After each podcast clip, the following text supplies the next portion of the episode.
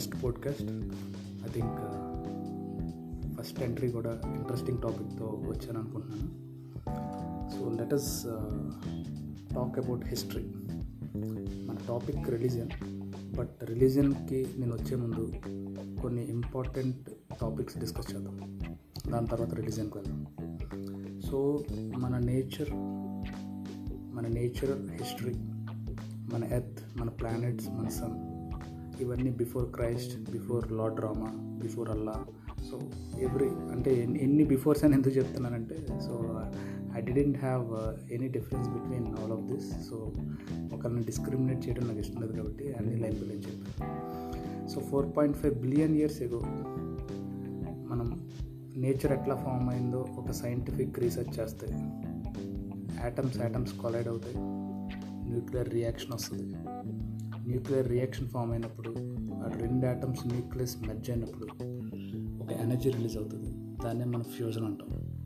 So ఎనర్జీలోంచి వచ్చిన molecules ఒక గ్రూప్గా ఫామ్ అయితే దాన్ని సన్ అంటారు.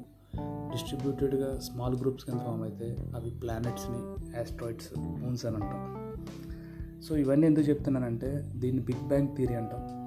సో ఈ బిగ్ బ్యాంగ్ థియరీ అనేది ఎట్లా వచ్చిందో ఆన్సర్ చెప్పమంటే సైంటిస్టులు కూడా చెప్పలేరు. ఎందుకంటే when there is a creation you have to believe that there is a creator యాక్చువల్గా ఎర్త్ అనేది చాలా luckiest planet it's an miracle ఎందుకంటే ఎర్త్ ట్రావెల్ చేస్తున్న ఆర్బిటల్ పాత్ ఆ ఆర్బిటల్ పాత్ వల్లే మనకి ఇలాంటి క్లైమేటిక్ కండిషన్స్ ఉన్నాయి. రిమైనింగ్ ప్లానెట్స్లో అట్లీస్ట్ ఈ టైప్ ఆఫ్ క్లైమేటిక్ కండిషన్స్ కూడా ఉండవు. మన ఎర్త్ని చాలా బిలియన్ ఇయర్స్ బ్యాక్ చాలా యాస్ట్రాయిడ్స్ హిట్ చేసినాయి అన్ని నెంబర్ ఆఫ్ యాస్ట్రాయిడ్స్ హిట్ చేయడం వల్లనే ఎర్త్లో different composition of molecules develop అయ్యి వాటి మధ్యన న్యూక్లియర్ ఫ్యూజన్ జరిగి అన్ఎక్స్పెక్టెడ్గా ఎర్త్కి అట్మాస్ఫియర్ డెవలప్ అయింది. సో అంటే ఎర్త్ అనేది లక్కీయెస్ట్ ప్లానెట్. ఎన్ని అన్ఎక్స్పెక్టెడ్ వేస్లో జరిగినా earth is luckiest planet. So రిలీజన్కి వద్దాం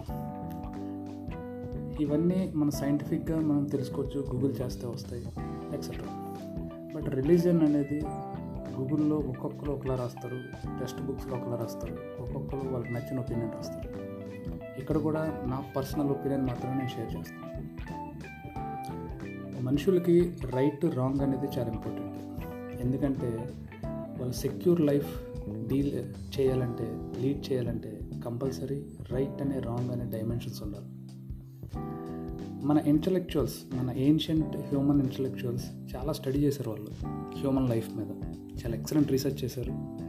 వాళ్ళంత రీసెర్చ్ చేసి ఒక బెటర్ హ్యూమన్ లైఫ్ కోసం చాలా different number of aspects add చేశారు.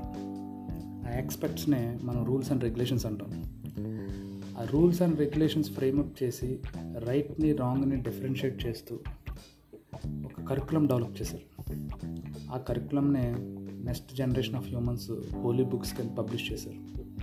ఆ హోలీ బుక్స్లో ఒక ఏన్షియంట్ ఇంటలెక్చువల్ హ్యూమన్స్ చెప్పింది ఎఫెక్టివ్ ఉండటం కోసం ఒక క్రియేటర్ని మెయిన్ సబ్జెక్ట్గా చేశారు. ఆ క్రియేటర్ పేరే సుప్రీం పవర్ ప్రతి కంట్రీకి ఒక ఓన్ లాంగ్వేజ్ ఉంటుంది. సో ప్రతి కంట్రీ లోకల్ లాంగ్వేజ్లో వాళ్ళ ఇండివిజువల్ హోలీ బుక్స్ని ఏదైతే బుక్ హోలీ బుక్ అని వాళ్ళు ఫీల్ అవుతారో దాన్ని పబ్లిష్ చేశారు. ప్రతి కంట్రీకి ఒక రిలీజన్ ఉంటుంది. వాళ్ళకి లోకల్ లాంగ్వేజ్ ఉంటుంది. ఆ లోకల్ లాంగ్వేజ్లో వాళ్ళకి పబ్లిష్ అయిన హోలీ బుక్ని ఫాలో అవుతూ ఉంటారు. బట్ అన్ఫార్చునేట్గా ఇండియాకి చాలా హోలీ బుక్స్ ఉంటాయి. ఎందుకంటే మన ఇండియాని ముఘల్స్ రూల్ చేశారు బ్రిటిషర్స్ రూల్ చేశారు. కానీ ఎప్పుడైతే మన ఇండియాలో ఉన్న క్యాస్ట్ సిస్టమ్ వలన మన ఇండియాలో ఉన్న క్యాస్ట్ సిస్టమ్ వలన చాలామందిని టెంపుల్స్కి అలౌ చేసేవారు కదా. ఆ టెంపుల్స్కి ఎందుకు అలౌ చేయలేదో వాళ్ళు చాలా ఫ్రస్ట్రేటెడ్గా ఉండేవారు. ఎప్పుడైతే ఈ మొఘల్స్ బ్రిటిషర్స్ మనం రూల్ చేశారో వాళ్ళ రిలీజన్కి మన ఇండియన్స్ అట్రాక్ట్ అవ్వడం స్టార్ట్ చేశారు. ఎందుకంటే వాళ్ళ టెంపుల్స్లో మన ఇండియన్స్ని అలౌ చేస్తారు కాబట్టి. సో ఏ రిలీజన్కి అయితే ఎలాంటి క్యాస్ట్ సిస్టమ్ ఉండదో అందులోకి వెళ్దామని వాళ్ళు చాలామంది డిసైడ్ అయ్యారు. అందుకే ఇండియాలో చాలా నెంబర్ ఆఫ్ రిలీజియన్స్ డెవలప్ అయినాయి. బట్ పొలిటికల్ పార్టీస్ దాన్ని చాలా డిఫరెంట్గా డీల్ చేసినాయి. జనాల్ని రిలీజన్తో డిస్క్రిమినేట్ చేయడం స్టార్ట్ చేసినాయి. దాన్ని వాళ్ళు ఓట్ బ్యాంక్ కింద యూజ్ చేసుకున్నారు. బట్ అంబేద్కర్ సెక్యులరిజం అని ఇండియన్ కాన్స్టిట్యూషన్లో యాడ్ చేశాడు. ఇవన్నీ అవాయిడ్ చేయడానికి. బట్ ఎంత యాడ్ చేసినా బెటర్ సొసైటీ కోసం. ఆయన సెక్యులరిజం అనే ప్రిన్సిపల్ని యాడ్ చేసిన జనానికి ఎవరికి ఇప్పటికీ సెక్యులరిజంకి ఎగ్జాక్ట్ డెఫినేషన్ తెలియదు అండ్ ఇంకోటి హ్యూమన్ ప్రీస్ట్స్ ఉంటారు వీళ్ళే బిగ్గెస్ట్ క్రిమినల్స్ పీపుల్ని మిస్లీడ్ చేస్తారు. చాలా రిలీజన్స్ మధ్యన వాల్స్ ఎందుకు క్రియేట్ అవుతున్నాయి అంటే వీళ్ళ వల్లనే. వీళ్ళు హోలీ బుక్స్ యొక్క థీమ్ని డిస్ట్రాయ్ చేస్తారు డైల్యూట్ చేస్తారు రిలీజన్ యొక్క డెఫినేషన్ మార్చేస్తారు. ఇవన్నీ నేను ఎందుకు చెప్తున్నానంటే నేను ఒకటే కంక్లూడ్ చేద్దాం అనుకుంటున్నాను బిగ్ బ్యాంగ్ థియరీ అయినా క్రియేషన్ ఆఫ్ ఎర్త్ అయినా ఇవన్నిటి వెనకాల ఒక సుప్రీం పవర్ ఉంది. ఆ సుప్రీం పవరే క్రియేటర్ ఆయనే మనం గాడ్ అని పిలుస్తాం. గాడ్ని చాలా లాంగ్వేజెస్లో ట్రాన్స్లేట్ చేశారు. వాళ్ళకున్న లాంగ్వేజ్ని బట్టి వాళ్ళకున్న కల్చర్ని బట్టి డిఫరెంట్ రిలీజియన్స్ డెవలప్ అయినాయి. చాలా లాంగ్వేజెస్లో గాడ్ గురించి సేమ్ కంటెంట్ మాట్లాడతారు. బట్ లాంగ్వేజ్ వేరు రిలీజన్ వేరు. బట్ మీరు ఎప్పుడు కూడా గాడ్ని రిలీజన్ని హోలీ బుక్ని బిలీవ్ చేయాలి.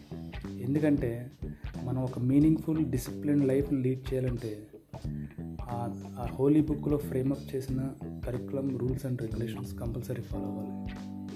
ఎందుకంటే devotionality is always directly proportional to peace and happiness thank you